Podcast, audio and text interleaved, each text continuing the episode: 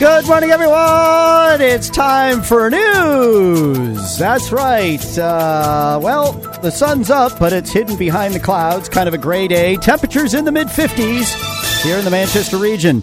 The Joint Legislative Fiscal Committee of the New Hampshire General Court has approved asking the federal government for a waiver that will allow the state to impose a work requirement on able bodied recipients of the taxpayer provided health insurance through the expanded Medicaid program.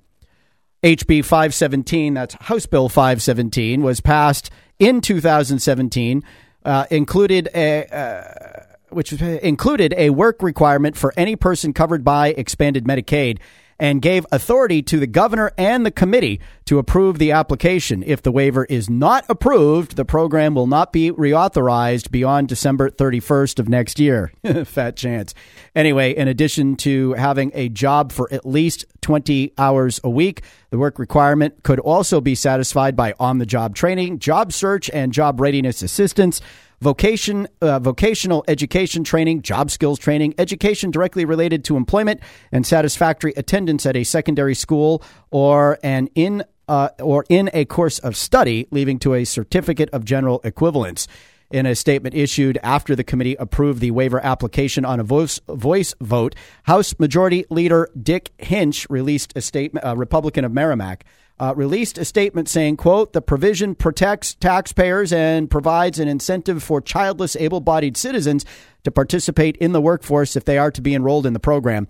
Our state needs workers, and this creates a pathway between program participants and our business community looking to fill jobs in this growing economy.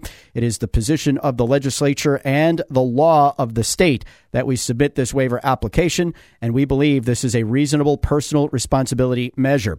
Governor Christopher Sununu commended the committee for the vote, saying, quote, implementing work requirements for able-bodied adults on Medicaid will help us manage costs, promote employment, lift people out of poverty and put them on a pathway to achieving the American dream. We look forward to working with the Trump administration as the process moves forward to ensure this important waiver is granted.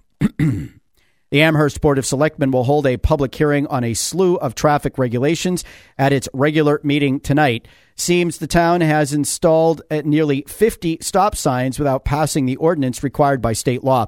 Basically, what that means is that none of the stop signs are legal. So, to fix the problem and come into compliance with state law, a public hearing, actually two public hearings, will be held tonight at 6:30. Following the hearing, the board will go about the business of ordaining the signs. We've linked to the agenda with all the locations and RSA citations for your convenience from this news read at girardatlarge.com. Also on the agenda tonight are items relating to how the town uh, to the town budget and the setting of the town's tax rate. News from Rome Backyard continues after this.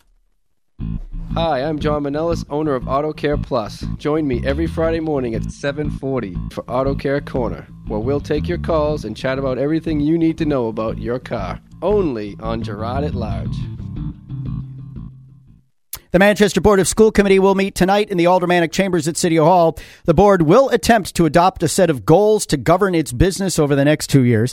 It will also receive a presentation from Superintendent Dr. Bolgen Vargas regarding the new assessment system that has been chosen for grades 1 through 8 in every city elementary and middle school. Vargas will provide updates as well.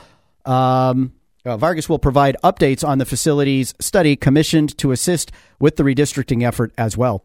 In other business, the board will take up an item from Ward 11 School Committee woman Kate DeRosier demanding that at large committeeman Rich Girard, yeah, that's me, be investigated to determine whether or not he violated wiretapping and other laws when recording a non public session of the board on September 11th. Girard has said he recorded the meeting because he was asked to take its minutes in the absence of the board clerk, to whom he has given both the audio and written records. The board will also, hopefully, put the ongoing cupcake controversy to rest tonight. Policy changes that incorporate less restrictive state guidelines on bake sales featuring non compliant foods. Yes, you heard that right. Non compliant foods are on the agenda. The 603 Alliance invites you to join them for a special evening with Steve Bannon, former White House chief strategist and senior counselor to President Donald Trump. Bannon will share his insights on Washington and his perspectives on the 2018 election. The event will be held at the Executive Court in Manchester on the evening of Thursday, November 9th. The VIP reception starts at 6, the general reception starts at 6:30, and dinner starts at 7. Seating is limited, so reserve your tickets today. We've got the link to all the details, including ticket prices, which aren't for the faint of heart with this news read at girardatlarge.com. Pre-registration is required. Proceeds from the event will benefit the 603 Alliance uh, Initiative 18 project, which will provide training, fundraising, and support services for uh, candidates uh, uh, two candidates for state rep throughout New Hampshire. The Bedford Police Department wants to remind motorists and law uh, of the law regarding stopping for a school bus.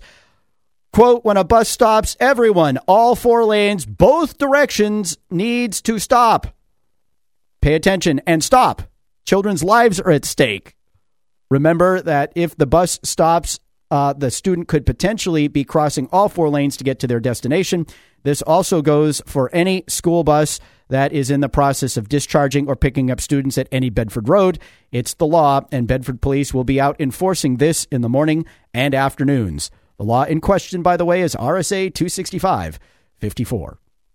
That's news from our own backyard. Girard at large, hour three, and the debate between incumbent Alderman Patrick Long and challenger Timothy Baines in Ward 3 is up next.